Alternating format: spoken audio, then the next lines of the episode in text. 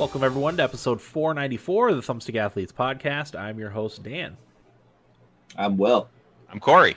And we are going to be talking about E3. Uh, I know it's been a while. We apologize for that. We'll probably, maybe we'll get into it a little bit later, but uh, we just, uh, to shorten it up, we just haven't had, a, me and Will haven't had a time where we can both get on to record an episode. So uh, we haven't been able to do that, but it is E3, so we're going to be covering some of that stuff. We already watched the Ubisoft press conference uh, that was yesterday. Today's Sunday, the 13th. It was yesterday, the 12th. Uh, so we're gonna talk about that. I don't know if I, I didn't catch anything from Devolver, so we might get into Devolver's uh, press conference, and then we're gonna talk about what what we want to see from some of the others as well as the things we've been playing. So uh, that's the episode. Anyone have anything that excuse me they wanted to use for later on the episode? Yeah, um, so I'll be talking about Ratchet and Clank Rift Apart. Um, very excited to be talking about that, and also Dan. Yo, I did not see any news really come out of Devolver Digital, like on anything other than like one thing. Yeah, um, but we fine. did have the Summer Game Fest where we saw some stuff like Elden Ring. Um, oh yeah, so we can bring that up. Okay. But it's weird. Like there's like 19 different conferences, and I don't really know what is E3 and what's considered not E3 at this point.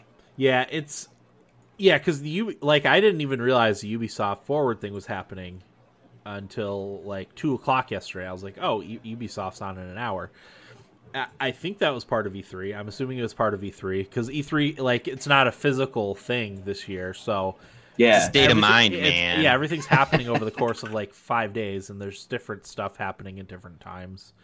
Um, so If you want it to be E3, it's E3. yeah, well, I I heard somewhere Yeah. like Verizon has ha, is having a, a an E3 thing. Um, I, I don't know if there's any truth to that. I I didn't get to investigate, but when's our press conference kick off? I would Let's love do to it. have one. Our E3 event. Yeah. Well, uh, is our correspondence probably probably not going this year, right? Uh, I haven't heard a thing. Yeah. I don't know. Because it's all digital. Right. So. Um, They could they probably could have done it in person, but uh, when they were planning it, you know, was- everything was too up in the air at that point. Right. Uh, so yeah, let's talk about Ubisoft. Um, so the first thing that they talked about was Rainbow Six Extraction. Um, and I caught, I didn't catch it right from the beginning. I caught it like partway through, uh, and I brought up Twitch, and the first comment I read was, "Ah, yes, the classic Tom Clancy plot, uh, where people are defending and uh, or involved in an alien invasion." And I was like, "Oh boy, here we go." um, but watching the game, I, I actually looked pretty interesting to me. I don't know what you what you thought, Will. Um, it, it's a tactical game, but it's it's it, and it but it's not against other people. It's it's PVE, um, squads of one to three, uh, and then yeah, it's it, it seems interesting to me. It looked interesting to me. I don't know what you thought, Well, Yeah, no, I actually thought it looked pretty cool. I'm kind of interested in that style of game because it reminds me a little bit of Left 4 Dead, but a tactical version. Um, so before I was like not very interested because as as much as I think a game like Rainbow Six Siege on paper sounds good, I know I'm never gonna be able to pull it off or any of the cool stuff that people I see online that people do, or I'm gonna have a group of people to play with. So that's something that's really never uh, interested me but I didn't realize that this one's a little bit different. It's the PVE. It's more of like a spin-off versus like a mainline. Yeah. Um, fun fact: the game was actually named Quarantine before, Oh, yeah. uh, and they had to rename. well, at least wanted to rename it to Extraction. So, um, yeah, I'm interested in it. Uh, there's like a that style of game does appeal to me. That like team versus the PVE. Um, I I, to be honest, missed a lot of this stuff because I came in late. So I saw maybe the back half of it, but what I saw looked really cool. Um, looked like some of the monsters get pretty intense. It reminded me of the different uh, monster types for like a from a Left 4 Dead game. And Mhm. I usually end up buying Ubisoft games. I- I think they're a developer that I always uh, go to when I want just a solid AAA experience. So I am uh, kind of optimistic for it. I know it comes out in September as well. So um, September 16th. Yep, September 16th coming out actually pretty soon. That'll be here before we even realize. Yeah, sure will. So- Um, I went to their website to see what this game was all about, and isn't it sad that the landing page for this game says absolutely nothing about the game? Um, what is it? Uh, so yeah, it's a it's a squad based player versus environment game. I don't know what the ultimate like goal is, but I know the thing that interested me was there's different operators that you choose from. And if you're not careful or not good at the game or not work as a team, I guess, you can get your operators like permanently taken out of the game. They get captured and taken away.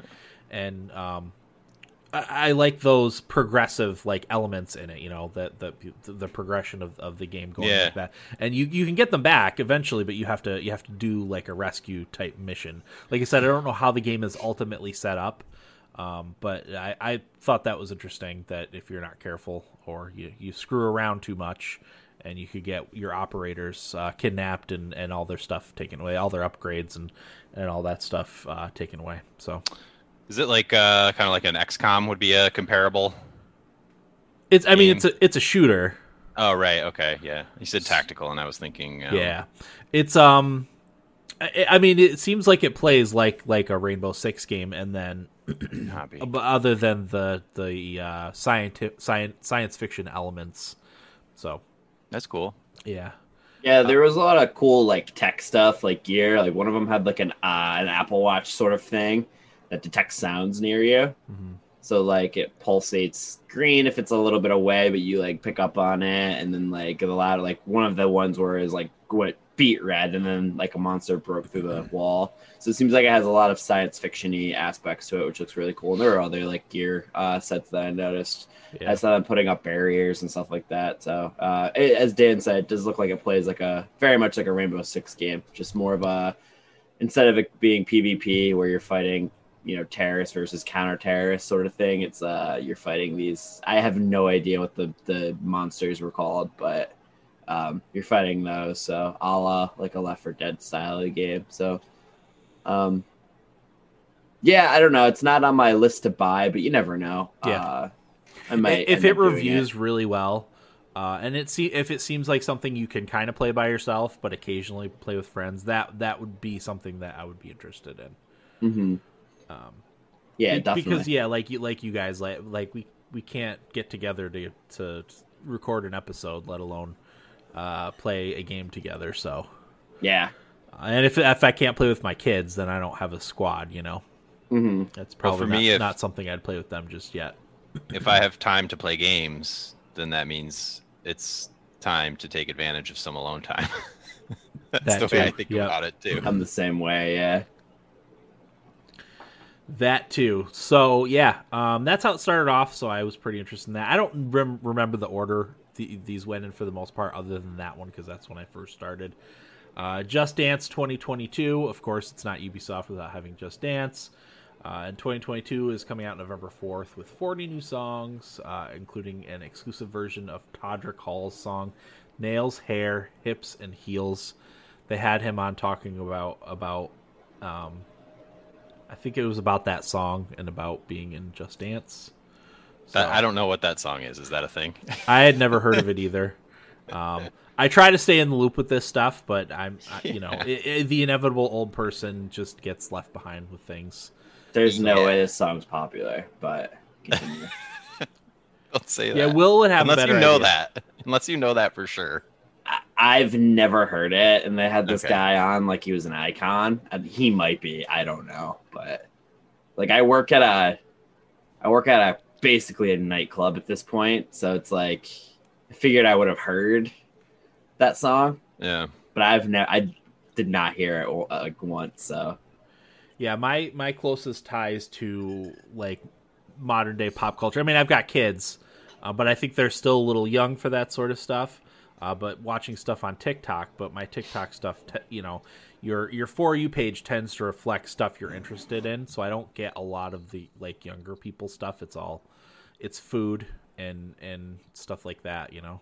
video So- games, Yeah, uh, even the video game stuff is not on my for you page as much as it was when I first Mhm. started. I don't know why, but anyway. Uh, so yeah, there's that. Uh, Riders Republic got a release date of September second. Um, I'm still kind of confused about Riders Republic. I don't know what you guys think about it. I was too. I didn't know what this was. Yeah, I mean, I think they announced it like a couple years ago, um, but I I believe it got delayed because of because of COVID. Um, but it's basically like an extreme sports MMORPG. Uh, there's like mountain biking. There's the um, what's the gliding called? Where Hang uh, gliding? Wing, no, Wingsuit. wings is wingsuit. Is that what it is? Yeah, there's a there's a they just base jumping, right? Yeah, base jumping. That's what I was looking for. Yeah.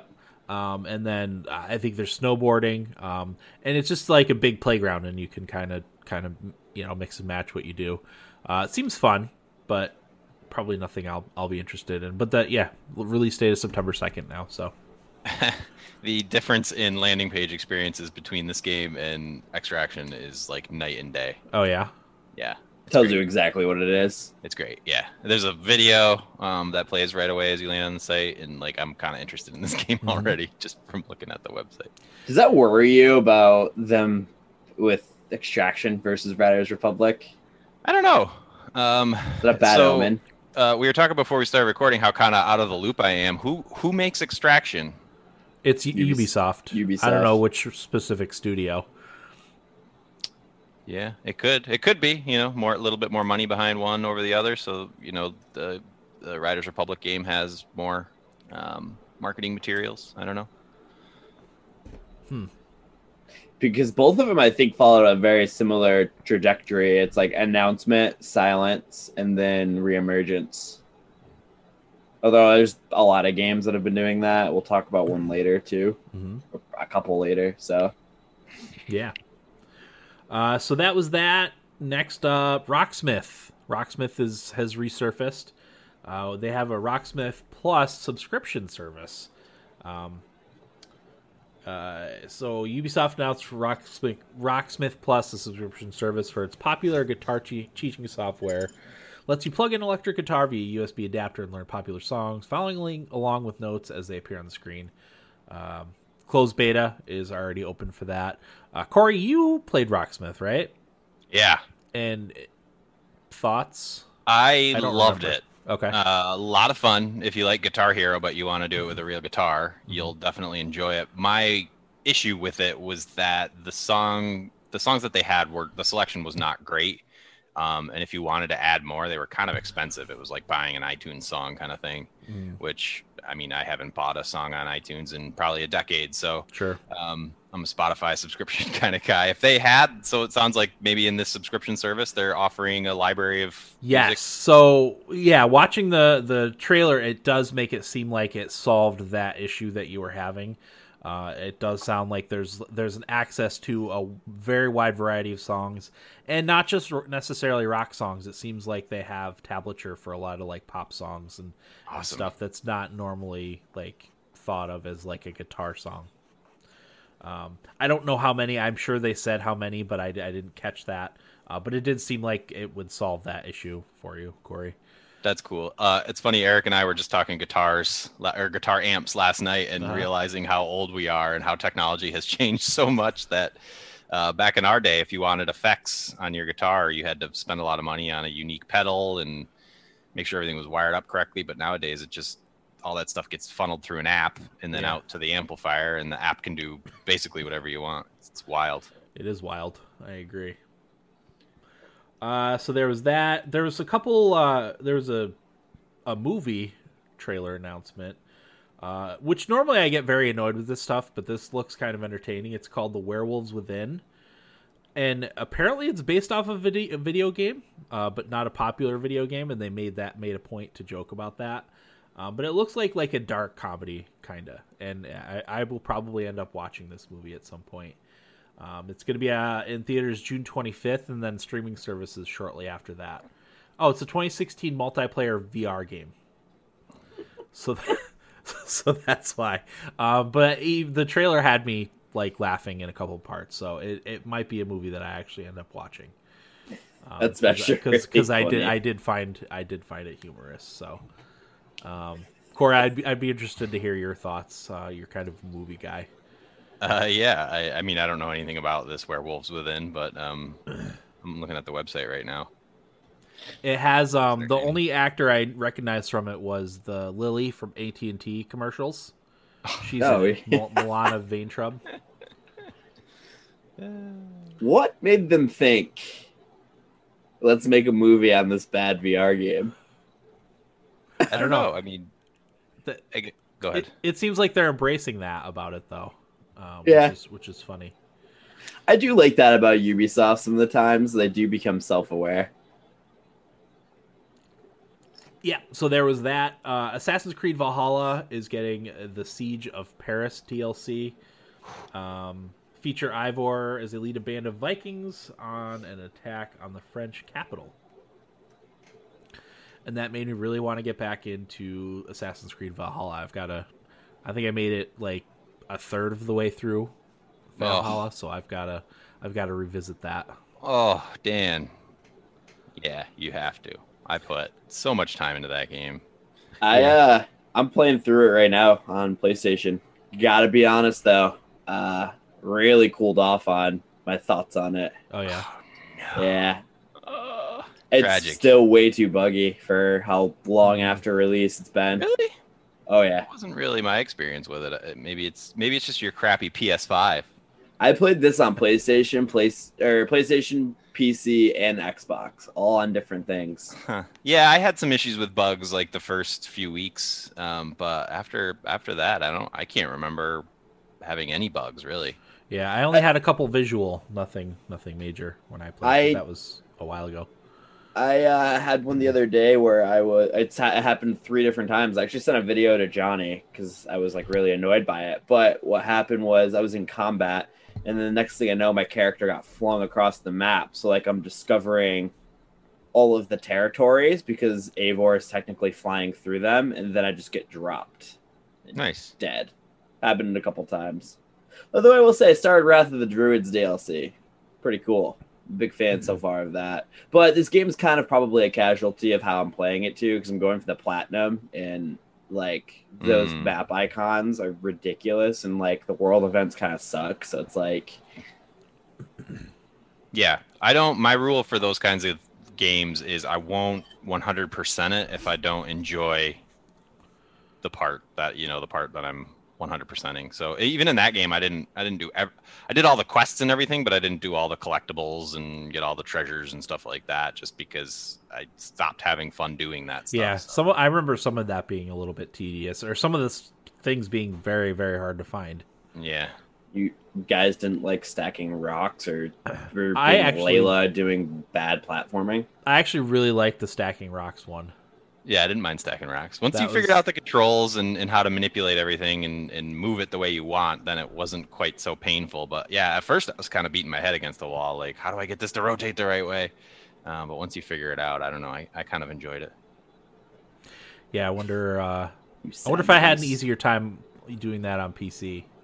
That's a good point too. Oh, yeah, probably. That was because for me it was a little bit of Zen in an otherwise like crazy game. Yeah, I, I was just going to say that, Dan. It's like they, they somehow captured what stacking rocks is all about Yep, in a video game, you know, which is awesome. yep. Uh, so there was that. Uh, they talked a little bit about Far Cry Six. Um, I don't know what's the release date for Far Cry Six. October, Okay. Um, maybe very October, interest- November. Yeah, very October interested. 7. Oh, October 7. Okay. Yeah, very interested in Far Cry 6. It actually made me I reinstalled Far Cry 5 because I only played like six or eight hours of Far Cry 5, and I played that for a few minutes yesterday. I don't know if I'll keep playing, but I want to, um, just because I've I've been having a craving for that type of game. Um, Far Cry 6 looks looks really good. They only had like a cinematic trailer for it, um, but they are adding some of the former villains from um, from other Far Cry games as playable characters in Far Cry 6 as part of a DLC. Um, they're also offering uh, the season pass will include Far Cry 3 Blood Dragon. Uh, but you can That's play as cool. Vaas, Pagan Min, or um, Joseph Joseph Seed, John Seed, Joseph Seed, Something. Seed. I think it was Joseph. Joseph Seed, um, as characters uh, in Far Cry 6. So Did you guys see the controversy that uh, Far Cry Six was wrapped up in? no, Being Games Media um, asked if the game was political, and because Does- it's about it's about Cuba essentially. Um, and the PR guy was like, you know, like made a very like towing the line statement, and Games Media got mad, and then the developer, narrative director, or whatever had to write a statement about how it is political. It's like the game is political but isn't political. Yeah. If you have to ask if a game's political, not everything needs to be uh, political all the I, time. I feel like this comes up though every time a Far Cry game comes out because I remember the same issue with with Far Cry four and five. yep. Well, Um, everybody everybody is so desperate to like put it in in a, one category or the other. So like by asking the question, it just enables everybody to do that, and I think that's kind of what they want to stay away from. Like it's just put it it, in might your own category. yeah, put it in your own category, play the fucking game. Sorry, I don't know if you guys still swear on, Yeah, on yeah, this, but um, yeah, I don't know. It's just like like you said, Will. If you have to ask the question, then why are you asking the question? Like interpret it how you want, write about it how you want, and and just be done with it. It's it's a creation of a studio of a vision of someone, some group of people. Let them create their vision. Yep. Oh, and it also just like what defines like what is pol- like what has what's the message that everybody wants in these games so bad? Like Far Cry is not the place to do it. No, Like it's a like uh, the game where you have the gun that shoots the discs that plays the Macarena when you're like that's like and, and the game has a dog with like wheels for like that's not the game that's like going to be a political message. I, I Yeah. do not understand why people have to care so much about that. Yeah, it's annoying. No It's question. gonna be a playground game. That's like what it's gonna be, and it's gonna be awesome. I guarantee it. Yeah. Um, just as a heads up, I'm gonna have to restart the Zoom call in about ten minutes. Okay. free free version. Yeah, I free version exactly. Um, so anyway, continuing on, they announced Mario and Rabbids Sparks of Hope, which I was very excited for. Yeah, Uh, that was an awesome game, one of my favorite uh, Switch games to date. And this actually leaked yesterday. I believe Nintendo itself leaked it, uh, kind of spoiling the surprise for for Ubisoft.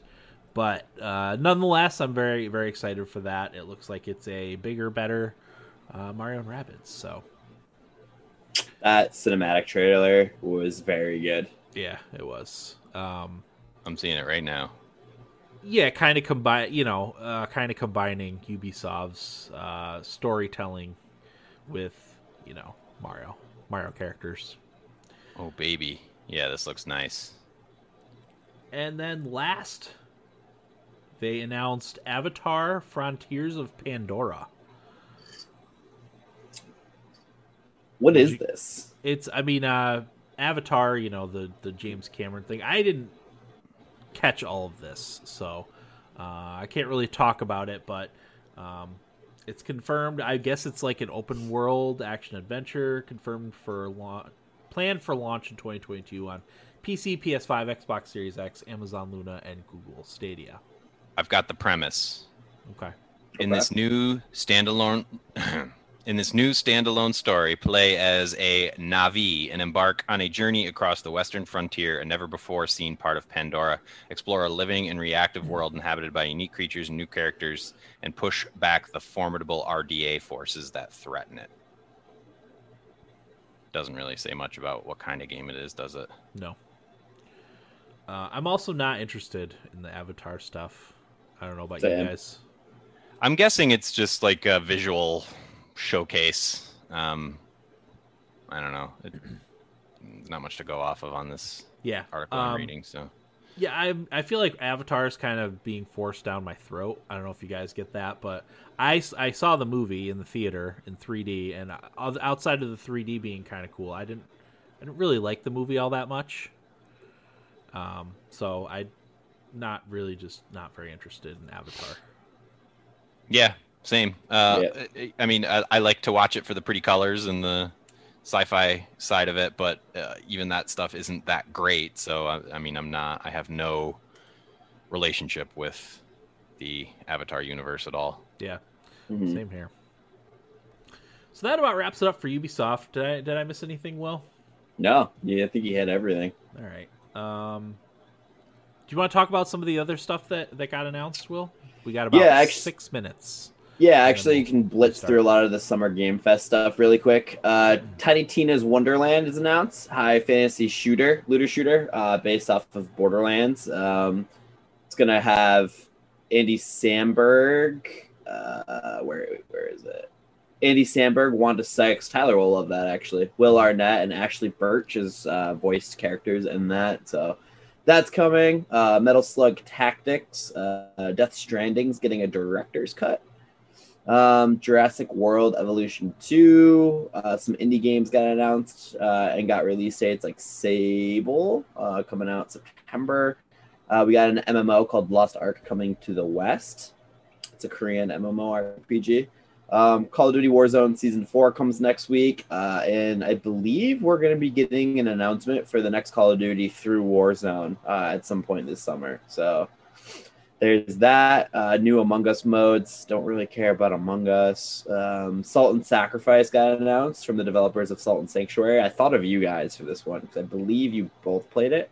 I did not play Salt and Sanctuary, but I wanted. Corey to. did. Then? Yeah, I played a little bit of it. Yep. Okay. That's that PlayStation like 2D kind Dark, of Dark, Souls like. Yeah. Yep, that'd be the one. Looks pretty good actually. Um, I'm pretty excited for that one. I believe it is coming out at some point this year or, or late this year. Um, Escape from Tarkov gets a new area. Two Point Campus revealed, which is going to be Two Point Hospital, but the school version. Um, uh, couple more indie games. Uh, Rocket League, Fast and Furious content coming um, in a week. Uh, Vampire the Masquerade Blood Hunt coming later this year. Um, Dark Pictures House of Ashes, which is going to be that like horror game anthology that was being worked on. Uh, House of Ashes is the new one coming in October.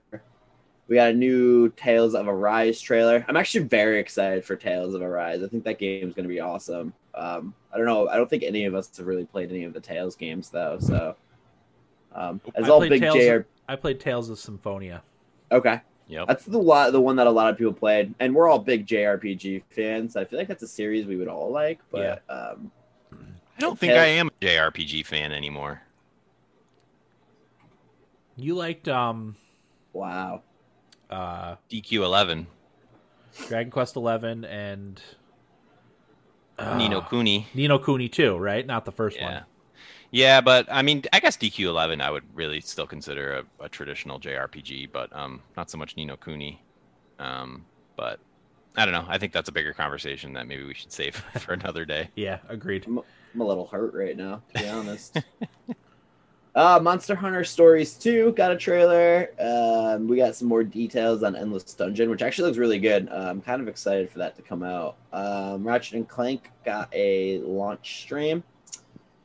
Giancarlo Esposito talks about his role in Far Cry 6. Uh, 2B got a costume in Fall Guys, Genshin Impact trailer. Back 4 Blood, which is made from the developers of Left 4 Dead uh, got a trailer, and the big thing, Elden Ring, got a lot actually. It got a gameplay cinematic kind of hybrid trailer, um, and also a release date of January twenty first of twenty twenty two, which is uh, very surprising that's coming out that's this soon. Um, uh, but that resurfaced, so Was that the first official like Yeah, gameplay. yeah, gameplay kind you of trailer, announcement yeah. or whatever? Yeah. Yeah. yeah. Did, I'm did not you even watch a- it? I haven't seen it. No, I didn't even know uh, it was a thing. It looks really cool. It looks like it looks like Dark Souls. You know that that style of combat. Um, I'm Yeah, but a faster paced one, I would say. Yeah, Yeah. Yeah. as the dart like the souls hater of the podcast i actually was pretty impressed with what i saw You're crazy. Ah, i don't know what's worst like jrpg fans or souls fans to be honest I'm a Souls fan. yeah but you're, I love those you're, games. you're not it's like this game's so hard isn't it wonderful no Well, I'm not that type of person. I mean, see our uh, Sekiro conversation. oh god i wanted to like sekiro so much Me too. And I did. I just wanted to like it even more, but I couldn't. it's just Yeah, way got- too hard I got to a certain Yeah. point and I just couldn't advance anymore. Yep. I think games like Hollow Knight strike that hard balance better than most because it's like a lot of the mindless enemies like are fun to fight. You can there's a little bit of a challenge, but there's a way you can do it pretty, you know, easily. And then the bosses get kind of hard, but there's always a way that I never felt like I was like, I don't know if I'm ever going to be able to beat this.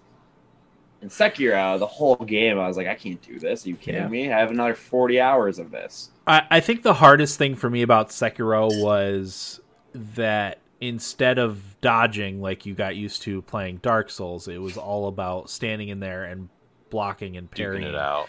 And when you got into a really, really intense fight, you just reverted back to your or I did. I just reverted back to my, my Dark Souls muscle memory rather than staying in there and, and, and you know, dod staying in there and, and blocking like you're supposed to. Blocking Dodge. and parrying. Duck, dodge, and what does he say? I don't remember. Dive. Yeah. um, but anyway, we're going to take a quick break, and we'll be back uh, with, with some of the upcoming press conferences and what we want to see from those in just a moment. All right, and we are back. So I didn't realize it, but there's a bunch of press conferences today. Um, I don't feel like this stuff used to happen on weekends, right? Uh, I think it was like a Thursday, Friday, Saturday thing. Okay. Yeah. Yeah, that that sounds right. Um so today at 1 p.m. Eastern is the Xbox and Bethesda games showcase. Uh so nothing small here, obviously. Um Xbox is always one of the bigger players in the E3. Uh I guess we're supposed to see a lot of Halo Infinite and a lot of Starfield Yeah. uh, which I am excited to hear about Starfield because there's been literally nothing about that since they announced it, right? I mean, nothing else. Not that I I'm know of. I've never seen a game be more hyped and talked about that has shown nothing in my life. See, I, I I got the impression that like nobody's really nobody's really all that excited about Starfield because they don't know anything. Nope, people are ridiculously yeah, beca- overhyped. because oh, they are. it's because yeah. it's Bethesda. and it's going to be free on Game Pass. So probably. everyone's I mean, is is everyone hoping like me that it's just like Elder Scrolls in space? Yep. yeah. All right. Yeah, if that's it kinda is, I'm hoping for. sold. yeah. yes, please make it that. I, in fact, don't really want it to be anything else. Yeah, I'll it, be be- it better not be anything else. Um, I always thought, as I always said, like how cool it would it be if they tied together the um, Dragon Age and Mass Effect universes somehow? Like uh, maybe they're doing the same here. The the only thing could that be. they've done is uh, armor pieces. Like those, I think there's Mass Effect armor in Dragon Age, and I know there's Dragon Age armor in Mass Effect. So that's only Yeah. kind of crossover that they've done to this point. I just hope like at some point they'll make that through line narratively between the two universes. Like, oh, Yeah. Mass Effect is just the Dragon Age universe advanced however many thousands of years. Well, I guess Mass Effect is the our universe, so Yeah. I guess that wouldn't really make sense, but um, maybe that's what they're doing here with Starfield. That'd well, it's like it's like Tolkien wanted Lord of the Rings to seem like it kind of just rolled into the modern age. That's right. I did just learn that recently. I didn't know that. Yeah, it's supposed to be historical. There's a YouTube cool. channel, uh, Nerd of the Rings. I don't know if you've ever seen any videos on there, Dan, but uh, Mhm. they've been showing up a lot in my feed, and they're highly entertaining. I'll have to check it out. I think I sent, I might have sent you the one years ago, or not years ago, maybe last year. But um, if Gandalf took the ring, like what he would do with it, it was all hypotheticals based on Oh, that's interesting. Based on um, yeah, all the information in the Tolkien universe. Uh, yeah, I'd love that. Most of my entertainment nowadays comes from YouTube and Twitch, Yeah, so I'd be happy to have some, something new to watch. Um, so yeah, that's at 1 p.m. Eastern today. At 3:15 p.m. Eastern is Square Enix's showcase. Um, Squares today? Square is today, yeah. Oh, sweet. There, there's conferences literally all day today. I had a lot of stuff I wanted to do, but I don't know if it's going to get done now. So Yeah, I'm not leaving the house. I might. I'm gonna have to lift like right after this podcast. yeah. Oh, Well, you got until you got until one. don't forget you got Islanders Lightning at three as well. Oh, does that start today? Yeah, They both can kick rocks. Uh, Square Enix. It looks like uh, and new information about Babylon's Fall, Life is Strange: True Colors, Marvel's Avengers. Uh, it's supposed to be about forty minutes, so. They're Anything supposed to- specific you want to you guys want to see from Square Enix? And I know Will wants to see Final Fantasy VII stuff. Yeah, I'm The next game. big fan. I uh, was thinking about it. I kind of for game of the year. I wish I pushed Final Fantasy VII or Ghost of Tsushima more last year. To be honest, going back and replaying those games, but I pick? Valhalla. Oh, okay. Um, apparently, there's supposed to be a Dark Souls like Final Fantasy game in the works. Interesting. Which universe, or is it its own universe? I don't know. It's like just like one of those leaked rumors. It's something they're working on. Gotcha. Hmm. Are they Um, having Are they having Platinum work on it with them, or or like Nintendo does? Team Ninja, the uh, the people who did uh, Not Nioh. Platinum. I'm sorry, FromSoftware. No, the the Nioh team. Apparently, Oh, gotcha. Okay.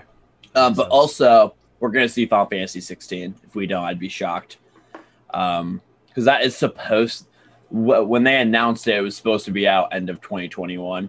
Don't know if that'll happen. Um, but the guy who saved Final Fantasy 14 is the um, the head of it. So uh, I have high hopes for that because I actually just watched a Noclip documentary on the like the beginning of Final Fantasy 14 and the how the guy came onto the team to fix everything. hmm So I have high hopes for that uh, coming out. Um, I want to see something tactics related.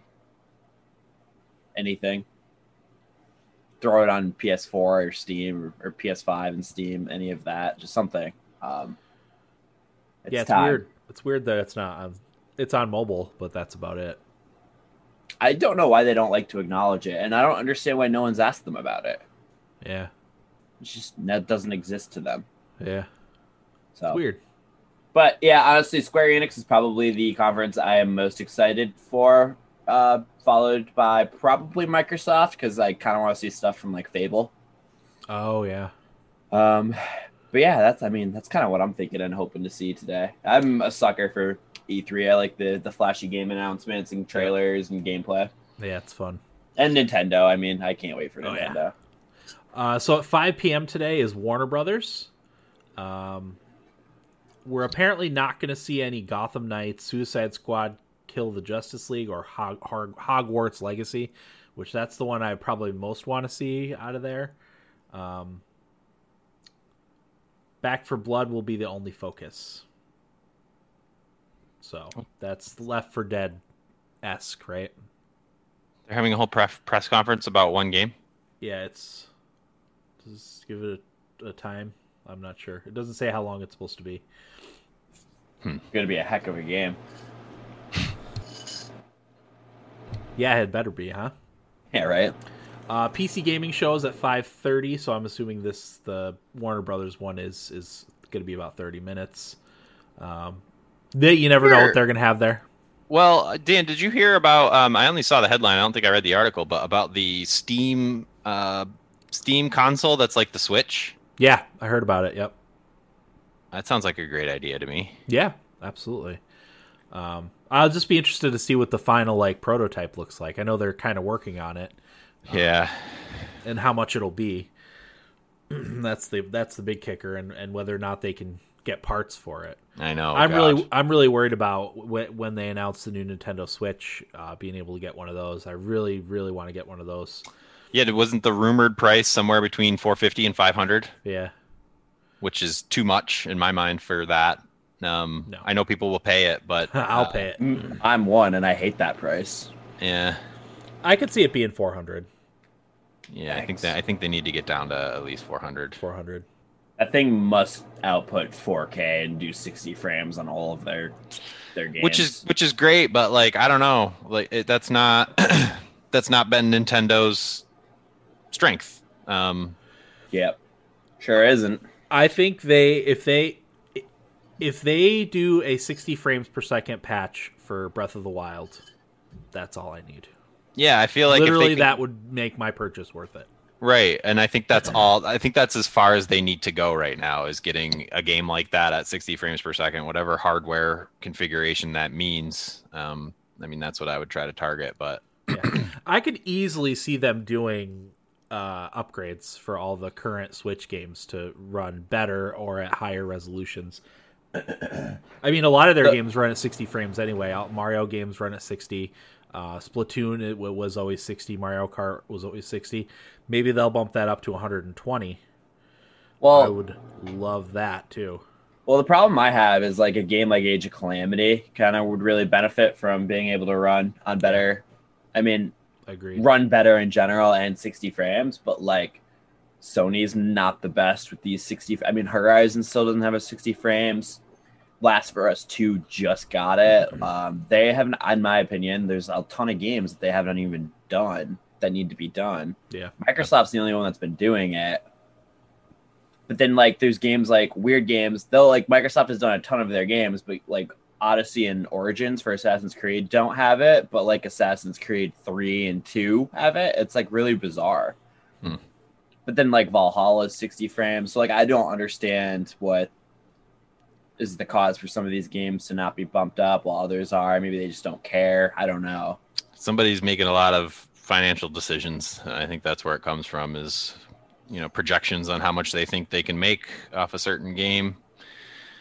I mean, I don't know. Unless that would be one thing that would drive decision making on that. Another thing could probably be like what games are they trying to hype? You know, like we saw the Horizon release on PC for the for the sake of hyping Horizon 2, you know, getting more mm-hmm.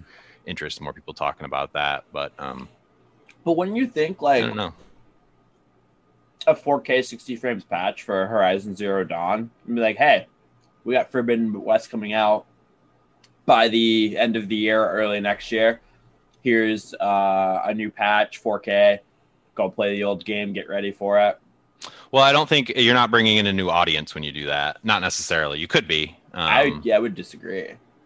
Well, are you talking about like a patch for it on PlayStation 4? Yeah, 4 and 5. Because here's the thing, they already gave the game out for free. On PlayStation? Yeah, under the the days of play. So it's like yeah. Well, I was thinking more in terms of like people who didn't never had a PlayStation now being able to play it on PC, being ex- people be, a whole new audience of people being exposed to it for the first time might sell some systems for PS5 knowing that Horizon 2 is coming out that weren't planning on getting a PlayStation in before that. It's well, it's one of those games too that's light years better running at 60 or above than it is at 30.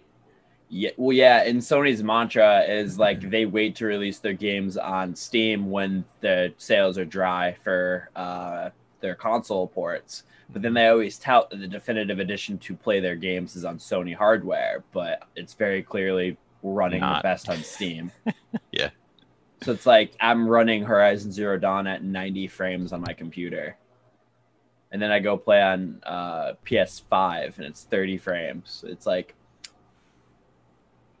yeah, almost hate, unplayable.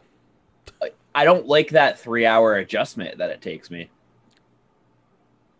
Yeah. I don't know. I'm gonna become. I'm worried to go back and play Switch games now. Yeah, I, I mean, you, Breath of Breath of the Wild is an adjustment going back because that's literally the only game that I'll play at 30 frames. Yeah, so. I used to not care about this stuff, but now like I noticed it and got a taste of it, and now it's just like can't do it. Can't go back.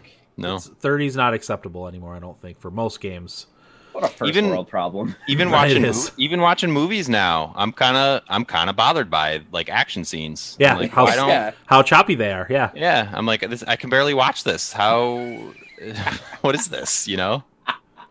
But, I keep saying they need to bump up movies to six. I mean, uh, The Hobbit was 48 frames, which yep. a lot of people hated, but I loved it. Yeah, yeah. When you can see that action far more clearly, uh, I mean, a lot of filmmakers like the 24 frames per second, yeah, whatever it happens to be. Mm-hmm. Um, because for that reason, they can hide their poorly choreographed or you know poorly uh, CGI'd action mm-hmm. scenes behind that crappy frame rate. Um, so maybe that's a reason why we're seeing them seeing the film industry a little more hesitant to adopt a higher frame rate. It also has to do with technology in theaters, but yeah. I think that's less of a problem now than it was even five years ago. Yeah, because wasn't 1917 shot at like it wasn't at 120 frames per second or something like that? I don't know, but I'd I'd love to see that cut.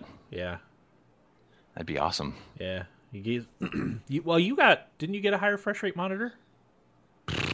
Yeah, I have 120 hertz. I should I should get the Blu-ray. Watch it on my my monitor. Yeah, it's it would be life changing. I bet. Yeah, I've found myself even watching um, like Netflix on my monitor because it's so much nicer than my TCL picture. Um, it's just so the colors are so much richer. It's just beautiful. Yeah. I'm actually looking at uh, getting a fairly nice. If I get this apartment that I'm looking at, uh, I'm getting a really nice TV for like actually gaming on. That's Mhm. more like better color contrast and all that. Get a monitor. I've thought about it, but I like uh, I like having that 65 inch just chilling right there, and I can kick back.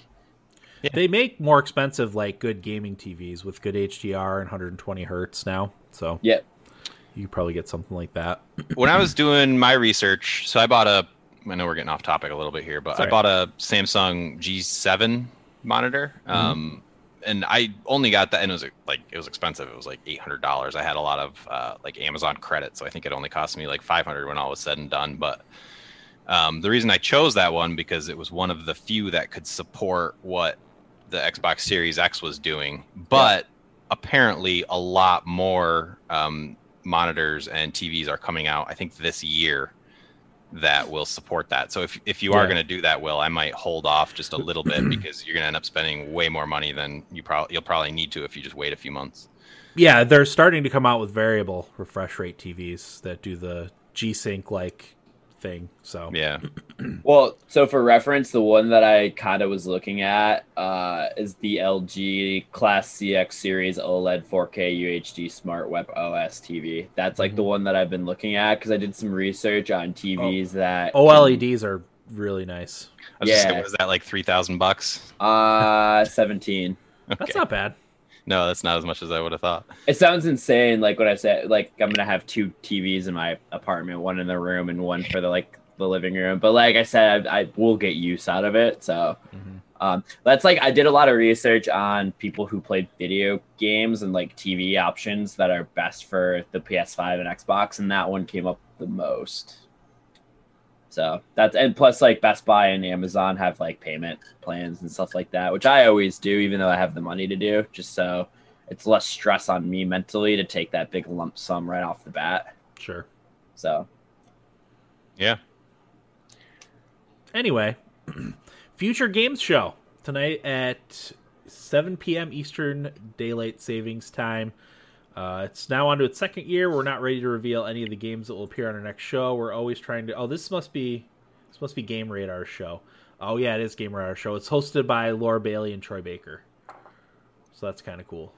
Are they just talking about games of the future kind of thing, like yeah, it's bringing in some seems- cool tech demos and stuff like that? I'll have to catch that. It's, that seems interesting. Mm-hmm. Um, Take Two Interactive is at 1.15 p.m. early tomorrow morning. No, 1.15 p.m. 12. No, oh, that's 1.15. Okay, I thought this was past midnight, but no, it's 1.15 p.m. Uh, so tomorrow afternoon is Take Two Interactive. Uh, we must we must see it's a- Cloud Chamber. By the it- way, it's a panel. Uh, they're finally revealing more information about GTA 5 next gen update. Yes, it's exactly what I was looking for. you see, Uh, they could give us new info on Bioshock 4 or whatever Firaxis has been working on. What Yeah, has Cla- Firaxis been working on? I don't know. Nobody Civ? knows. Nothing. Civ Seven? Uh, perhaps it'll be pr- Private Division who will announce an amazing new IP and partnerships. But nobody knows what Take Two is going to have. so the studio that's working on um, uh, the new Bioshock's called uh, Cloud Chamber. Okay. Um, and then Ken Levine's studio is also under Take Two. It's called Ghost Story Games. Um, they've been apparently working on something for four years. Oh, so wow. we probably could potentially see whatever. It would be kind of crazy to do Cloud Chamber announce their Bioshock game officially, show it off, and then have Ken Levine show off what he's doing. And when I think that could be a really cool um, press conference if they do that. Yeah. Or panel, whatever they're doing. Yes, agreed. Uh, also, tomorrow at 5:30 p.m. is Capcom. Uh, it's giving a. Let's see. Showcase will focus on the Great Ace Attorney Chronicles, Monster Hunter Stories 2, Monster Hunter Rise, and Resident Evil Village. Uh, maybe an update on the PS5 exclusive Pragmata, but expect a few surprises from Capcom. Uh, Razer at 5 p.m. Did you have anything you want to comment on that, Will? No. I'm not a huge Capcom person, to be honest. Yeah, I, I mean, I, I want to play Resident Evil Village. I probably I will at some point. One of my friends has it on Steam, so I'm gonna play it at some point. But Yeah. uh, Razer is at 5 p.m. EDT tomorrow. It's doing its first E3 keynote ever, uh, with gaming tech hinting an ultimate lineup not to be missed, new products, and maybe some tech for the PS5 and Xbox Series X. Tuesday, Tuesday the 15th, uh, 12 p.m. Eastern Daylight Savings Time is the big one that I always look forward to. Nintendo. Uh, seems it's about 40 minutes. Um, games mainly releasing in 2021. Um, but of course, they always have their treehouse after that, which I just leave on all day and catch their stuff. Probably going to see stuff from Breath of the Wild 2, which I hope. Uh, Splatoon 3, maybe some Pokemon stuff. Um, hopefully, the Nintendo Switch Pro. What do you Yeah. Um, definitely Pokemon. If they, I mean, the remakes got dated, and also Legends Arceus got dated. I don't know. I think that happened during our hiatus, but like November for the remakes and January for the Legends Arceus. So if those aren't shown off, I'd be surprised. If we don't see the Switch Pro, I, it's not real. It's not actually happening because Jason supposed to come out Schreier year. reported it's imminent. Oh, mm, like four times now. So. Yeah. Someone said that they thought it was that it was supposed to they were supposed to announce it before this even. So maybe they'll announce it tomorrow and we'll see it on the press conference or maybe they'll just, you know, surprise everybody on the press conference. It's not a very well kept secret, but No, that's the thing. It is not a well kept secret, but here we are. yep. We know about it. We've known about it for how long? How many years? Two. Yeah, it's been rumored for a while now, yeah. They're gonna overcharge it. I'm still gonna buy it. I'm definitely gonna buy it. Um, Breath of the Wild 2, I'd love to see that. I agree.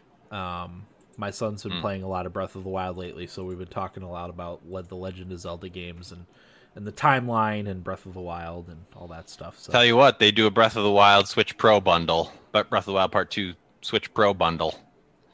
I'm there. yeah, Uh, definitely get me. yeah, and I wouldn't even trade in my current Switch. Um, Same. we I have still have my Xbox One. Speaking of that, the, I have my Xbox One. Yeah, we use Yeah. that, but um, we have four Switches, and I still wouldn't trade in my current Switch just because someone will someone will use it. You know. yep. I Uh, actually have regretted every time trading in my old consoles. Like I really wish I still had my PlayStation 4. Yeah, that's how that's how I, I am too. Um, I, I think if and when we get one of the new Xboxes, uh, we probably won't trade in our Xbox One S. I don't believe. So, um, yeah, I mean, I'd I'd love to see a surprise too. You know, something Mario RPG. Remastered. I would love that. Oh, That's the that's the uh, what's the word? Showstopper. The uh, the holy grail, right? Of of surprises. Yeah, I think so. Uh, Bandai Namco is 5:25 p.m. Eastern Time on June 15th. They will probably have some Elden, some more Elden Ring stuff. I'd love to see some like actual gameplay in-game footage. Yeah. because they had like a gameplay trailer, just kind of show what some of the stuff you can do is, but not uh, not gameplay. Gameplay, right? I'm more curious about like the story and world building. Um, I feel like, you know, just based on what people are saying about it, I have a pretty good idea of how it will play. But I just want to know about the universe a little bit. Like, what are you doing? Yeah. Yep. Um I, I feel like that's everything. Um, EA Play. EA Play is to be announced, I guess, on July 22nd. Oh, Ju- oh, that's in July, Oh. so that's not part of E3. It says right we on. ano- right- t- technically, it's not part of E E3 2021. So Sure, it is. I was just gonna say we got months, a month and a half of E3, Dan. You know what I had hoped we would see from some from Ubisoft is a mention of Star Wars. Not not to Oh change yeah, the subject, but they they're the the Star Wars developer now or publisher. So All right. I would have liked Yeah. to have seen something. Who's um like which since I've been out of the loop a little bit, like who which which publishers are in favor right now and which are not?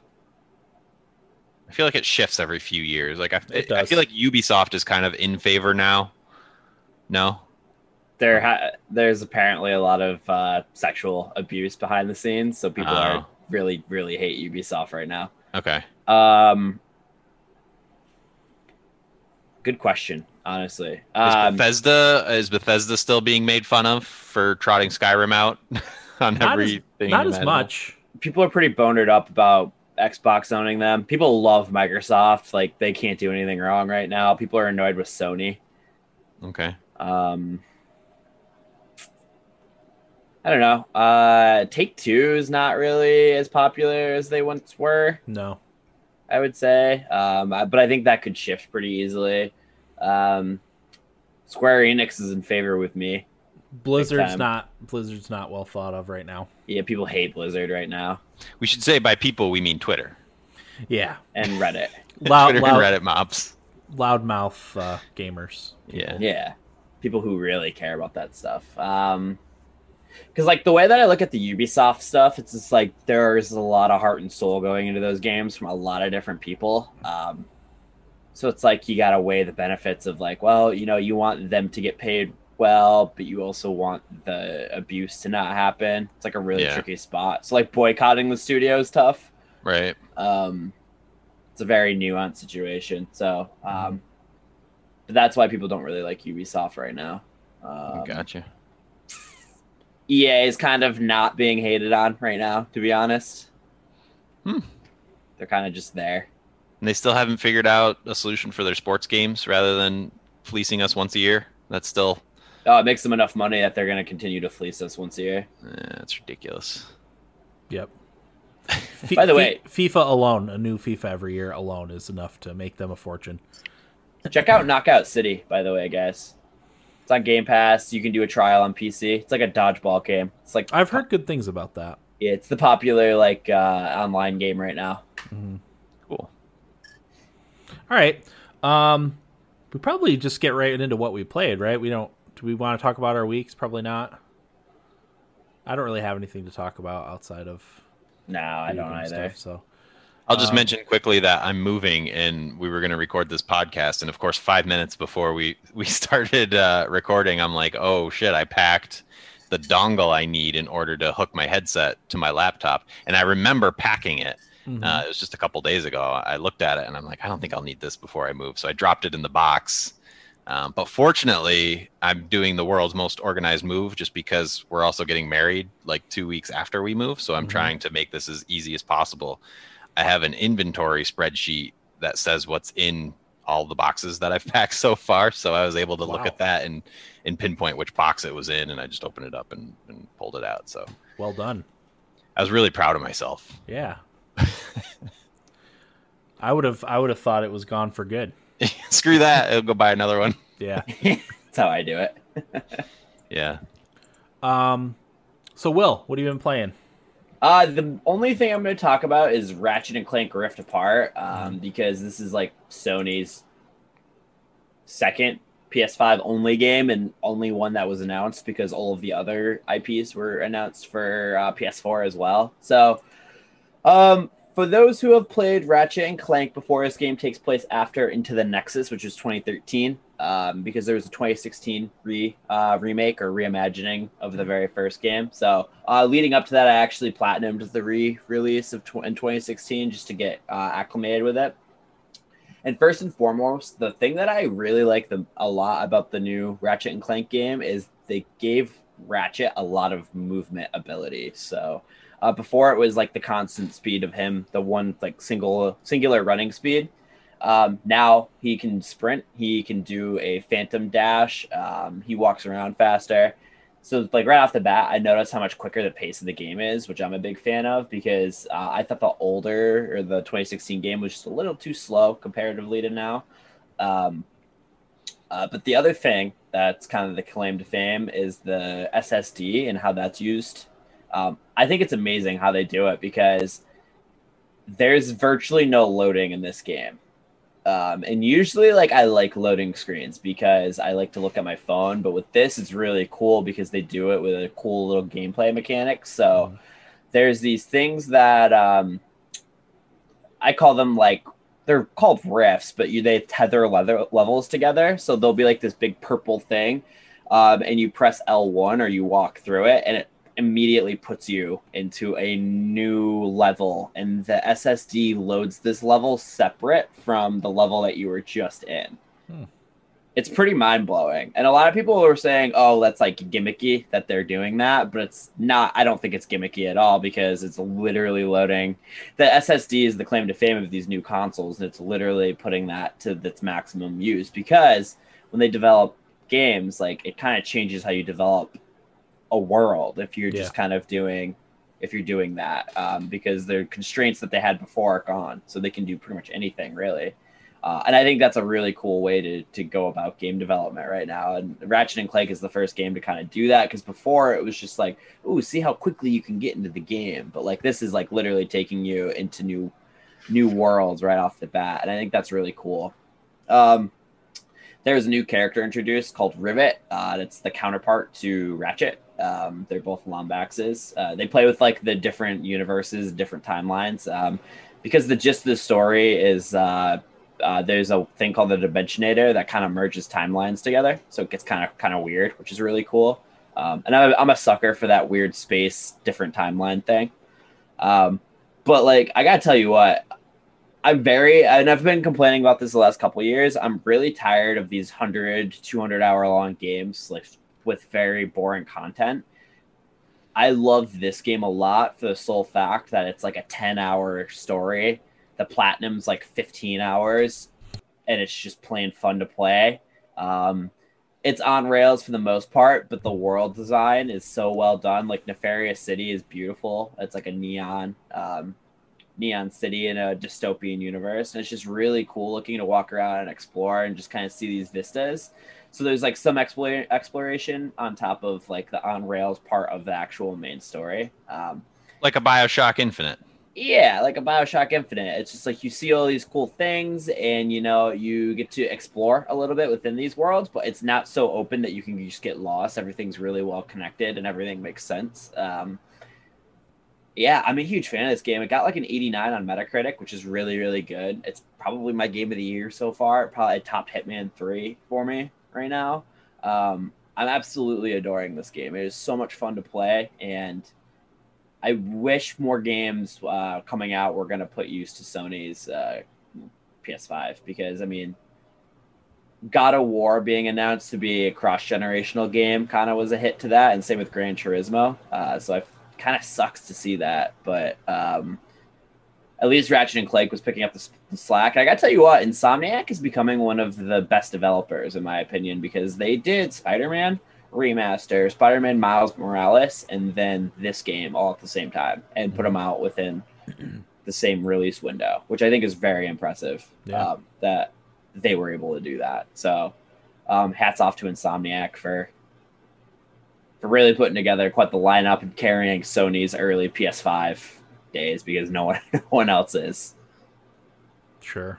So yeah, we're going on a year of the new yeah. consoles, and I don't think Forbidden West is going to come out this year. yeah. So. Okay. Did you play anything uh, else, Will? Nah, that's about it for me. All right. Uh, so we got about five minutes left. Um, the only thing I played was Fortnite. So what we'll do is I'll talk about because the new season of Fortnite came out. We'll I will talk about that real quick, and then we'll come back for Corey to talk about what you've been playing. Oh, like what? Like four months of what I've been playing? Yeah, I mean, uh, or catch us up on maybe new and interesting stuff that. Yeah, I'd love um, to. Okay. Uh, so yeah, the new season of Fortnite came out. It's uh, season seven.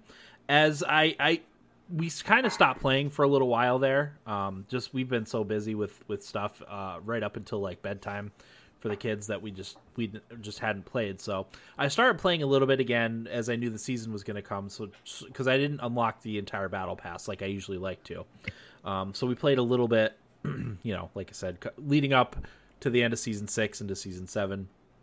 I got like three solo wins in a short amount of time, which was weird because usually solo wins are are very rare for me to get.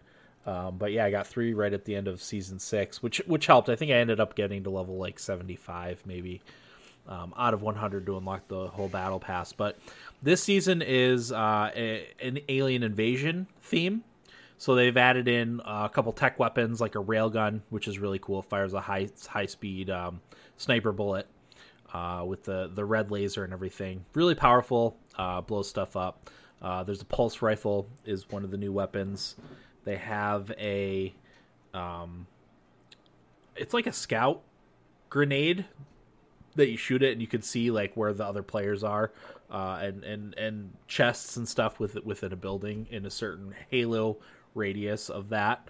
Um, there is spaceships to fly around in and uh, yeah so far i really like this the best part about it though is one of the one of the things that you unlock is a it's a ska song and it's a really good ska song it reminds me of the early um, no doubt days um, it's like it's like that good so that's like my song that i play um, nice yeah um, but yeah the the probably the best part is uh, both my son and my daughter are playing playing uh, this season of Fortnite too. So we've been doing a lot of trios uh, which is a lot of fun. Um, but they how'd fight. you get him to start playing with you? He just wanted to start playing again. Nice. So, yeah, uh, they fight a lot. So anytime there's a good a good weapon drop, uh, you got to break up a fight over who gets it. Um, so that's that's an added difficulty uh, in with the this new season of Fortnite. So yeah, and I uh, I gotta tell you, I've been so close to like booting up Fortnite um, on my Xbox. And you should I always have such a great time playing it, but like it's one of those things where I I don't want to start playing it because I don't need another thing to like hook my time and take yeah. me away from the things I need to get done. That's right really now. all I play. Yeah, um, I'll play little bits of things here and there. Um, I, you know, I play a little Stardew Valley. I'll play like a Mario game for a little bit, but really like Fortnite's. That's literally all I play. Uh, but I wouldn't play it probably if it was just by myself. You know, I play it with you know, with my kids. Yeah. Um, but yeah, if you ever want to play, it's you don't have to worry about like getting good or anything. You know, we'll we'll mm-hmm. we'll carry you. Well, like I mean, I, like I've heard you say, Fortnite is one of those games that you don't have to be that good to enjoy it. You know, there yeah. are there are enough different things you can do and play around with in the midst of a match that you still have fun, even if you're not very yeah. competitive. Yeah. Um, it, it's it's just yeah, it's just a lot of fun. Um, and it's it's goofy, you know. There's there's always something wacky that happens, and it seems like in just about every match. And you know, you'll occasionally run across the sweats, um, but it's fun to win those fights against the sweats. You know, uh, you, you you'll goof around for you know 10 minutes in a match and you'll come across a, a, group of, of sweats and you'll get really hyper hyper competitive and intense for a minute there and if you win the fight you know it's it's it's elation you know what's a sweat just someone who's really like good at the game. Oh, gotcha. Okay. That's that's the term now for someone who's really good at at uh, like an online game. It's they're called sweat sweats. S W E A T. Yeah, like like sweaty. Oh, okay. It's short for like a sweaty player who's like focused. Uh, yeah. You know? uh, okay. Interesting. So, um, so yeah, loving the Fortnite. Um, yeah, hopefully we'll. I, I, I, at the very least, will complete this season's battle pass. Uh, I don't know if we'll keep playing it as much as we are right now, but I would assume so, at least for a little bit, especially with summer coming up. Uh, this season's supposed to last until September, I believe, so it's like the entire summer. So, oh wow, it's a pretty decent season. Yeah. So, uh, yeah, we're gonna take a quick break, and we'll be right back with uh, Corey's stuff that he's been playing. All right, and we are back, and Corey is going to be telling us what he's been playing. So, what you, what you got for us, Corey? Oh boy, we got to go way back because I think maybe the last time I recorded, I was playing Valhalla. Um, did we do a Valhalla episode maybe that I was a part of? I don't recall. That would have been last year. I think you've been on a couple this year, right? Yeah, so I played. I mean, I I've been playing Valhalla maybe right up until April. At some point, I might have finally stopped with Valhalla uh, after getting through all of the good content. Um, we were talking a little bit about the collectibles and stuff like that. I didn't do all that stuff, but um, man, I just there's just so much to love about those games. I Odyssey is still my favorite, but um, just that mix of history, uh, video game, like th- they they do their best with realism, but there's also that sci-fi element that is really interesting. And then the way they kind of introduce their or um, bring the the fantasy elements in. In this game, it's drinking the mushroom juice or whatever it is you happen to be drinking to teleport you to another world that's a little bit more fantasy and less uh, grounded in the real world. I just I really enjoy that stuff.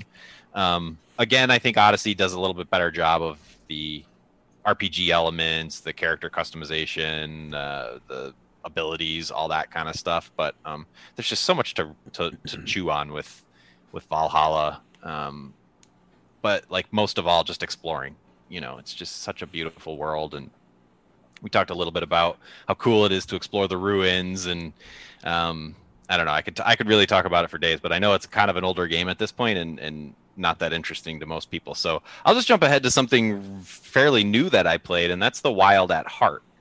Um, I don't know if you have you guys are you guys familiar with that game at all? I was just, only because you bit. mentioned it. Yeah. I don't know what drew me to it. I think it was I was in between games. Um, kind of got burnt out with Rocket League. So after Valhalla, I was just playing a ton of Rocket League. Um, too much Rocket League to the point where I was doing two tournaments a day. Um, I won the season three tournament at the diamond level three times. Um, so I got the the green season three or season two winner tag underneath my name. So I was all credentialed and stuff going into season three. I think we're in right now. Um, still haven't won in season three, but got all the way up to um, what's the rank above? So my rank is diamond two now, which is crazy never thought I'd reach diamond. I was platinum three for the longest time, but I'm in the diamonds now. Um, but even playing in the champion level tournaments, um, which I think I've won one round. I've won the first round once in a champion level tournament. It's like a whole whole other class of player. It's it's crazy. Um, how how did it feel though? Just to uh, win that one match. I mean, great, round. but I mean, my contributions probably very limited. You know, I think hmm. I just had a couple really good teammates. Do you do threes? It's threes. Yeah, the tournaments okay. are threes. Um, very very well organized. There's still some bugs they need to work out there, uh, but it's just it's such a blast to have that like community based tournament multiple times a day. Um, there's a lot of waiting in between matches. Sometimes it depends because if you finish your match, you know, if you're playing the other team forfeits early, then you're waiting for 10 you know up to 15 minutes in some cases um, for your next match, which is kind of annoying, but um, it's also kind of nice because typically I'll be playing video games in the same room as my fiance who's watching something on TV. So I'll just kind of saddle up next to her for a little bit and watch whatever she's watching and then do mm-hmm. the Rocket League stuff. But um, yeah, I started talking about the Wild at Heart and got carried away with Rocket League. But real, real, real, quick uh, to to go off your Rocket League thing, uh, just to uh, kind of we were born at the wrong time type of thing. Uh, Rocket League is one of the top esports for like high school kids. Yeah. Mm. Uh, oh my God. Yeah, you're absolutely right, Dan. if if I was born, if I was 15, 16 years old right now, forget about it. I would yeah. 100%. I would be doing whatever it takes to be a Rocket League pro right yeah. now. I mean, I'd be liking Fortnite like I do now. That would be that would be my choice. Yeah, you know, and that's one of the other games that's that's the top. Um, what are the other ones? Uh, League of Legends, of course, is one of them. Um, those are the three like main, like high school esports games. Yeah. Um, and I I wonder if part of the reason is that uh, is those games are so fun to watch. You know, it's not like uh um, gosh, what do they call the genre of like Dota and Heroes of the Storm? What's that? MOBAs. MOBAs. Thank MOBAs, you. Yeah. Um, it's not like a MOBA where you really don't have any idea what's going on unless you know the game. Yeah. Um, you know they're just easy to understand and watch from a from a layman's standpoint. Mm-hmm. Especially Rocket League. It, Rocket yeah, League, you know, you could tell when when when there's a goal. You know, it's just yeah, yeah. It's, it's sports with cars. Yeah, and Eric will tell you like when you're in those games, and Eric and I have played some tournaments together and just had a freaking blast. You know, when you're in those games in the heat of the moment, you score that overtime goal or you make that ridiculous save that you didn't think you had a chance to get, but you just like were on point and going as fast as you can and flipping at the last second to just get the hood of your car and save a goal and save the game. It's there's really no greater feeling in in video games for me, um, and I'll stand by that. But I've also spent money on the Rocket Pass, which is something I never do in games. I never spend money on the like monthly seasonal content or whatever happens to be um, just because I'm enjoying it so much and I want to reward the developers and it mm-hmm. gives me a little something extra to do, customize my car, stuff like that. So, yeah, Rocket League's in a great place right now. I'm excited to see where it goes. Uh, I've been taking a break just because if I just played Rocket League, I'd play nothing else, and you know, it's kind of like uh, you, you get you get to the end of a five hour Rocket League session, you're like, wow, what did I do with my time? Sure. Not much to show for it. So right. I kind of been trying to stop doing that. But um, let me go back to the Wild at Heart. Yeah, go for it. Uh, so that game is a, I guess the best way to describe it would be a mix of Don't Starve and Pikmin. Um, I mean, that's almost a mashup of those two games, except uh, the the setup. And I don't even know what's going on with the story. It's not really clear to me. I think it's one of those games that's like purposely cryptic. But you run away from home. Um, your dad seems to be an abusive alcoholic. So you run away from home and you discover these little creatures that help you make your way through the woods. Uh, but the don't starve aspect of it is at nighttime you get attacked and killed. So you have to make sure you're back at your home base by nighttime. Um, but there are, I forget what they're called, the little Pikmin characters um, scattered throughout the game world, and you pick them up. And um, very similar to Pikmin in that certain creatures are better attuned to do certain things, but there are obstacles along the way, and you have to unlock certain types of Pikmin-like characters. I wish I could remember their name to to get through the obstacles. Uh, has a really unique art style, nice sound effects. Um, one of those games that you like to zone out to at the end of a day and just kind of relax and and um, do the puzzles. But uh, it didn't hook me. I think I played maybe two hours. Didn't really hook me there is like again that art style and prettiness and presentation of the game is the aspect of it that I enjoy. So if I'm looking for that, I might revisit it. Um, but it's just I don't know. It's not really my kind of game. It's not really what I'm feeling right now.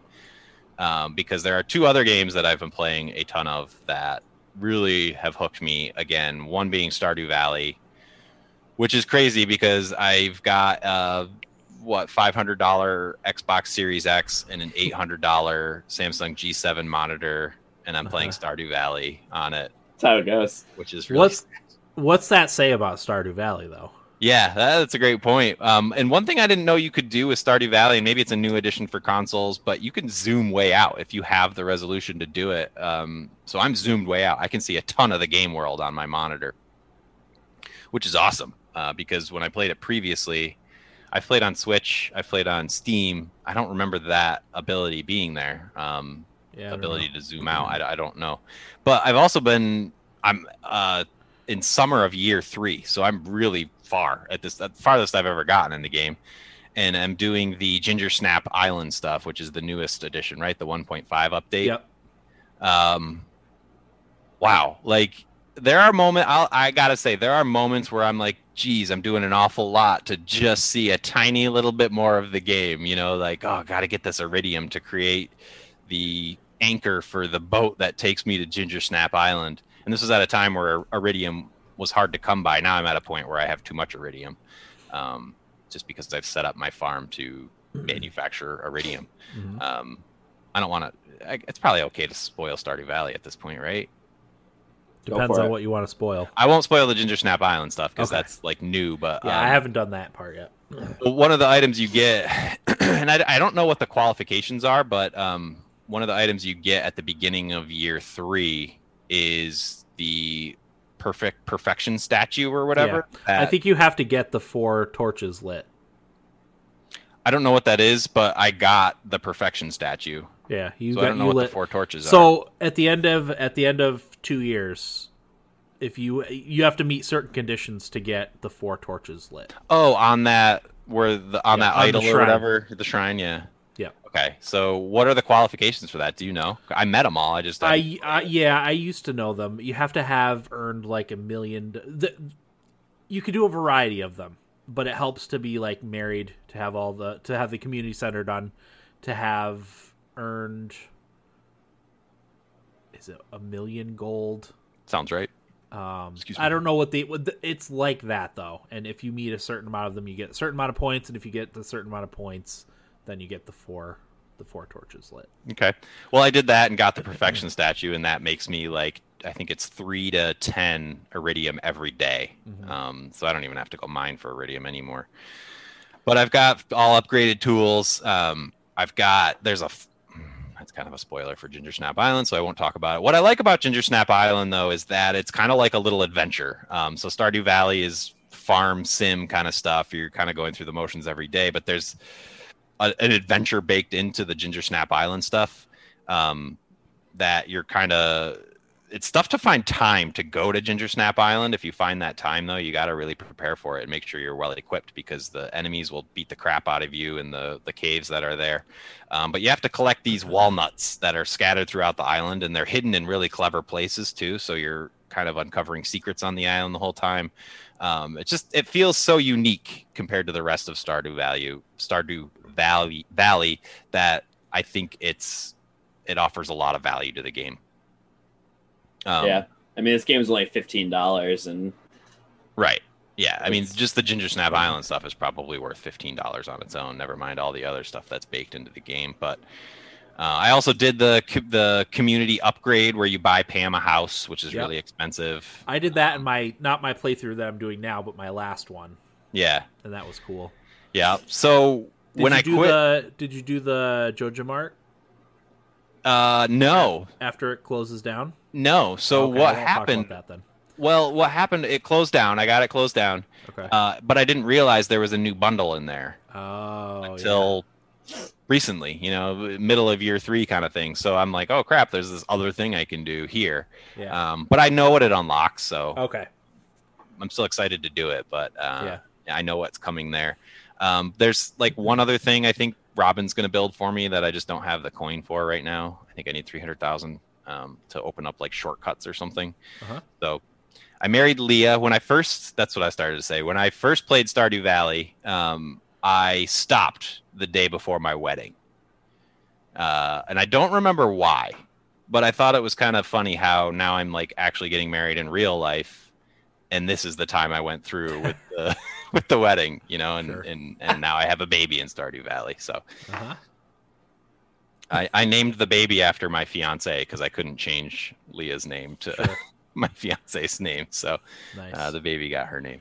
But um, yeah, what a great game! I, I put over hundred hours in it now, and I just I get going at like eight nine o'clock at night, and sometimes I don't stop till after midnight, um, which is a bit of a problem. But um, I've also been playing Mass Effect Legendary Edition, which oh, okay. if you liked Mass Effect, you have to play the Legendary Edition. I think it's so well done. Um, it's weird how it's kind of like riding a bike, like being on the Citadel and still remembering where things were. When I haven't played that game in when did Mass first Mass Effect come out? two thousand seven. Yeah, so 14 years ago, you know. But I but I still remembered how to get places. Yeah, Um, but what I I think I think part of the reason I remember how to get places is because walking around the Citadel was kind of painful back then, and I think it had to do with loading times, right? Because wasn't the elevator rides didn't they take That forever? yep. Yep. Um, and And even because it was loading. Yeah. yeah, and even transitioning from you know one area to another outside of the elevator could take time, like loading time. Um, I think even like loading cutscenes and stuff was there was some loading time, but everything's so snappy now that it moves so much quicker. So back then I was spending so much time on the Citadel, whereas now I think I cruise through all the Citadel stuff in like an hour. Um, so it really streamlined the game, modernized it. Graphics are beautiful. Combat is really fun, which is surprising because again, that game came out in 2007 and um, it wasn't really designed to be action oriented. At that point, it was more like RPG style Yep. shooting combat. Uh, but they really opened it up. I think they en- enabled the ability to strafe, um, which really helps with the action-oriented side of it. But just the storytelling and the world building and the characters in that game, I mean, it's in a class of its own, really. Um, I just left the Citadel, so I'm not too far into Mass Effect One, but holy crap, you guys, you got to play it. Um, it's It's, it's, on my to do list. That's for sure. Yeah, and one thing I noticed, and I mentioned in our group chat, and, and Will said that was by design that they did this, but um, I really noticed the music a lot more in Mass Effect One, uh, more so than when I played it the first time. And uh, Will mentioned that they made it, they made the music swell a little bit more often, Yeah. uh, which is really noticeable, and it adds just adds something to the game where you just you feel at home. You know, it's just it's great, Nice. it's nostalgic. It's I good think all of the audio is remastered. So Yeah, it sh- it shows. I mean, it's it's great, and I can't wait to get back. You know, up to Mass Effect Two. Even I don't. And Mass Effect Three was still my favorite, so I know I'm in the minority there. But um, yeah, it's going to be a long journey because when you have games like Stardew Valley that have that addictive Yeah. feedback loop that Mass Effect does not have, but that's okay. I play Mass Effect kind of like I watch a movie. You know, it's an hour and a half here, an hour and a half there. Um, it's it's really enjoyable. So cool. Uh, and I find myself making a lot more different decisions than I made back then. uh, you saved Kaidan, didn't you? I did save Kaidan. Yeah, Ugh. yeah. Uh, I don't know, and The I think the it's proud. it's just my mindset now is just different. You know, back then it was easy for me to make every Paragon decision in the game. I didn't even have to think about it. Like I just knew what the Paragon decision was and I made it. But now, first of all, I'm not so sure what the Paragon decision is, which I don't know what that says about me or the world that we live in right now. Um, and then, second of all, even if I know what the Paragon decision is, I still find myself choosing the Renegade decision sometimes. I think I told you guys Emily Wong, the reporter, right? That's her name, Emily Yep. Wong. Um, I basically told her where she could stick it when she asked for my help, uh, which is a renegade decision. But I think it says a lot about like where we're at as a society that I felt so strongly to tell the reporter where she could stick it. Yeah. Um, Yep. So I don't know. Uh, yeah, it's just it's fun to go back and play a game with a different mindset, a game that you absolutely loved, uh, just to experience it in a little bit different way. And they did such a wonderful job that I think everybody who enjoys Mass Effect should play it. Um, Nice. I want to play, but my friend is visiting his girlfriend's family in Jersey. I thought he was only going to be gone like two weeks, but he's been gone for a month and a half. So he's like, "Yeah, you got to wait until I get back and we'll start it." And I was like, "Okay." And then it's been so long, and now other stuff's come out, and I'm like, "Okay, like Yeah. I guess I'll just play these other games while I wait now." Um, one more game I want to talk about, just because I think it deserves some credit, is Fantasian. So Fantasian, I think it's a iOS exclusive, but it's made by um, I think it's Sakaguchi, the Yeah. Final Fantasy VI creator. Um, he's done other things, but that's what I most revere him for. But uh, yeah, it's an iOS game. A friend of mine gave me the phone clip for the Xbox controller, so I can play on an Xbox controller. I got my phone clipped there. It's a really nice way to play iOS games if you're not a big fan of mobile games. Um, kind of like playing the Switch, but with a more comfortable controller. Um, it's a traditional JRPG for the most part. There's one small difference that I, I really like and I think is worth talking about, and that's the I'm going to mispronounce it, but it's the, it's the dema dem demi engine dem engine That's to play on the word dungeon, but basically what's happening is rather than random battles, um, if you get attacked by an enemy, you can toggle a setting that stores the enemy in this demi demigin demingin dem, dungeon. I'm just gonna say dungeon. That's not the word, but you can store them in this dungeon so that um, you can battle all these enemies at once. So if you're exploring an area that you've already been to, the enemies are really easy. Rather than getting pulled into all those random battles that are really annoying, you can store all the random battles and fight 30 enemies at once if you want, just to cruise through them really quickly. Um, so one of the most annoying parts is the random battles in JRPGs. So it kind of offers a way to subvert those a little bit and um, take that little annoyance out of the picture. So Yeah, that game looked interesting. Yeah, so in the world design, it's all based on dioramas. They created, I forget how many dioramas. I think it was like 50 something dioramas for each of the game locations. They had actual artists. They sent out um, instructions and had actual artists create these dioramas, and then they 3D modeled them in the game. Um, so the, the, the the world, the craft of the world is really interesting to see um, the 3D models of those dioramas that you get to play around in. It's really fun. So, uh, highly recommend it. I signed up. It got me to sign up for the Apple Arcade, which I think is like five dollars a month. Get you get a ton of games with it, but this one is included as part of that. So, um, I figured why not spend the five dollars for the month and try to beat it. Um, I think I've spent ten dollars at this point, two months worth, and haven't beaten it. But um, I, I, did enjoy it. I think it's a good game if you like JRPGs. If you like Final Fantasy, uh, I recommend it. Nice. I think that's it. I tried a little Pokemon Go, didn't hook me again like it did the first time, and I think part of the reason is I have no relationship with any of the newer Pokemon. I yeah. think that's why I liked the first version of Pokemon Go because it was all the classics, uh-huh. um, which I knew and loved. But all these new ones, I'm like, I don't know what this bird is, what this variation on the Pidgey is. I, I don't know. That's the old man in me coming out again, but uh, it's just too much. Sure. I hear. It. Yeah, having played Pokemon, well X and Y, and then um, Sword and Shield, I I know some of them that are that are floating around now, but most of them I I have no idea. Yep. So, okay. Uh, anything else? Uh, watch Castlevania on Netflix if you like video games. Please, it's such a good show.